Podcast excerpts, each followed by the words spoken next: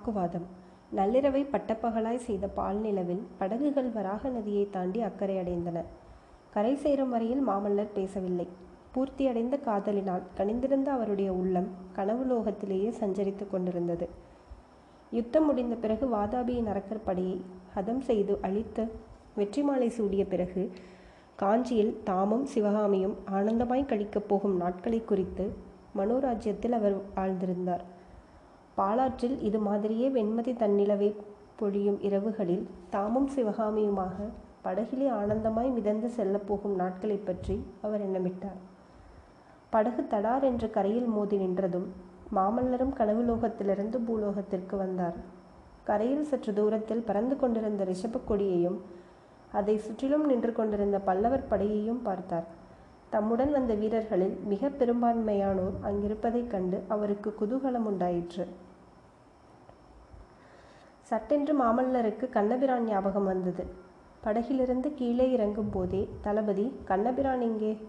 அவன் உங்களுடன் வருகிறேன் என்று சொல்லவில்லையா? என்று கேட்டுக்கொண்டே இறங்கினார். சொல்லாமல் இருப்பானா? தானும் வருவதாய்த்தான் அடம் பிடித்தான். நான் தான் இங்கேயே இருந்து குதிரைகளுக்கு தீனி போட்டு கவனிக்கும்படி கட்டளையிட்டேன். ஆறு காத தூரம் ஒரே மூச்சில் நாம் போக வேண்டுமல்லவா? என்றார் தளபதி பரஞ்சோதி. இருவரும் பல்லவர் படையருகே சென்றபோது பல்லவகுமாரர் வாழ்க வீரமாமல்லர் வாழ்க வாழ்க என்று கோஷம் ஆயிரக்கண்ணங்களிலிருந்து கிளம்பி எதிரொலி செய்தது. அணிவகுத்த படையிலிருந்து ஒரு வீரன் முன்னால் வந்து நின்றான். வதுரங்கா என்ன செய்தி என்று பரஞ்சோதி கேட்டார். தாங்கள் இங்கிருந்து சென்ற சிறிது நேரத்திற்கெல்லாம் இரண்டு வீரர்கள் குதிரை மீது வந்தார்கள். அவர்கள் ரதத்துடன் கண்ணபிரானையும் பத்து பேர் போர் வீரர்களையும் அழைத்து சென்றார்கள். என்ன கண்ணபிரானை அழைத்துச் சென்றார்களா? என்று பரஞ்சோதி பரபரப்புடன் கேட்டார். ஆம் தளபதி அவசர காரியமாக காஞ்சிக்கு போக வேண்டும் என்று சொன்னார்கள். அந்த வீரர்கள் யார் தெரியாதா? வதுரங்கன் சற்று தயங்கிவிட்டு தூதுவர்களில் ஒருவர் தமது பெயர் வஜ்ரபாகு என்று சொன்னார். இன்னொருவர் ஒற்றைப்படை தலைவர் சத்ருக்னன். சிங்க இலச்சினை காட்டினபடியால் கண்ணபிரானையும் வீரர்களையும் அனுப்பினோம். இதோ தளபதிக்கு அவர்கள் கொடுத்த விடேல் விடுகு என்று கூறி ஓலையை நீட்டினான்.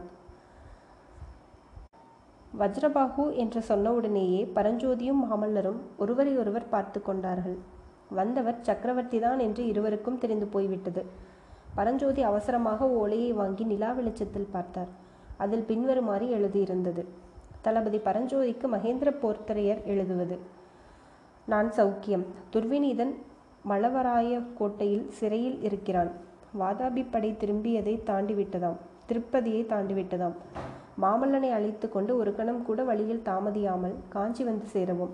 மாமல்லன் வருவதற்கு மறுத்தால் இந்த கட்டளையை காட்டி அவனை சிறைப்படுத்தி கொண்டு வரவும். இதற்கு கீழே விடைவேல் முத்திரையிட்டிருக்கிறது. முத்திரைக்கு கீழே மறுபடியும் எழுதியிருந்தது. ஒருவேளை நீங்கள் வருவதற்குள் கோட்டை கதவு சாத்தியாகிவிட்டால் புத்த பகவானை தியானம் செய்யவும். பரஞ்சோதி படுத்துவிட்டு ஓலையை மாமல்லரிடம் கொடுத்தார். மாமல்லர் ஓலையை வாங்கி படித்தார். படித்துவிட்டு பரஞ்சோதியை நோக்கினார். பல்லவகுமாரா தொந்தரவு கொடுக்காமல் உடனே கிளம்புகிறீர்களா? உங்களை சிறைப்படுத்த கட்டளையிடட்டுமா என்று தளபதி பரஞ்சோதி வேடிக்கை கலந்த குரலில் கேட்டார். ஆம் தளபதி என்னை சிறைப்படுத்தியே கொண்டு போங்கள். படையெடுத்து வரும் பகைவர்களுக்கு பயந்து கோட்டைக்குள் ஒளிந்து கொள்ளும் நாட்டிலே சிறையாளியாயிருப்பதே மேல் என்று மாமல்லர் கூறி மார்பில் அணிந்திருந்த ஆபரணங்களையும் இடுப்பில் செருகியிருந்த உடைவாளையும் கலற்றி கீழே எறிந்தார். அப்போது பரஞ்சோதியும் தமது உடைவாளையும் தலைப்பாகையையும் எடுத்து தரையில் எறிந்துவிட்டு சொன்னார் எனக்கும் இந்த தளபதி உத்தியோகம் வேண்டியதில்லை. தம்மை நம்பி வந்த படை வீரர்களை நட்டாற்றிலே விட்டுவிட்டு ஒரு நாட்டியக்கார பெண்ணின் காதலை தேடி ஓடும் குமார சக்கரவர்த்தியின் கீழ் தளபதியாயிருப்பதைக் காட்டிலும் நம பார்வதியே பதையே ஹரஹர மகாதேவா என்று பஜனை செய்து கொண்டு ஊர் ஊராய் போகலாம். இதோ நான் கிளம்புகிறேன். நீங்களும் உங்கள் வீரர்களும் எப்படியாவது போங்கள். மாமல்லர் சற்று நேரம் பூமியையும் சற்று நேரம் வானத்தையும் பார்த்து கொண்டிருந்து விட்டு தளபதி கிளம்புங்கள் போகலாம். நமக்குள் சண்டை போட்டு கொண்டிருப்பதற்கு இது தருணமல்ல. காஞ்சி மாநகரை நெருங்கி பகைவர்கள் வந்து கொண்டிருக்கிறார்கள். அவர்களை தடுத்து நிறுத்தாமற் போனால் நீங்களும் நானும் கையிலே வாள் பிடித்து என்ன பயன்? என் தந்தையிடம் கோட்டை கதவை சாத்தக்கூடாதென்றும் காஞ்சிக்கு வெளியே பகைவர்களுடன் போர் நடத்தியே தீர வேண்டும் என்றும் நான் கோரப்போகிறேன் வீரனை ஆமோதிப்பீர் அல்லவா? பரஞ்சோதி ஒரு கணம் யோசித்துவிட்டு ஐயா மகேந்திர பல்லவர் தங்களை பெற்றெடுத்த தந்தை. அவரிடம் உரிமையுடன் சண்டை பிடித்து எதையும் தாங்கள் கேட்கலாம். ஆனால் ம பல்லவேந்திரர் என்னுடைய தந்தையும் சக்கரவர்த்தியும் சேனாதிபதி மட்டுமல்ல. அவரே என்னுடைய கடவுள். அவருடைய சித்தம் எதுவோ அதுதான் என்னுடைய விருப்பம். அதற்கு மாறாக என்னால் ஒன்றும் சொல்லவும் முடியாது செய்யவும் முடியாது. ஆனால் தங்களுடைய தந்தையின் கட்டளை பெற்று தாங்கள் பகைவர்களுடன் போரிட்டு செல்லும் பட்சத்தில் தங்களுக்கு ஒரு அடி முன்னாலேயே நான் இருப்பேன். என் உடம்பில் உயிர் உள்ள வரையில் இந்த வாக்கை மீறமாட்டேன் என்றார். நண்பர்கள் இருவரும் ஆயத்தமாக நின்ற குதிரைகள் மீதேறி கல்வீர் கரையில்லாத காஞ்சி மாநகரை நோக்கி விரைந்தார்கள்.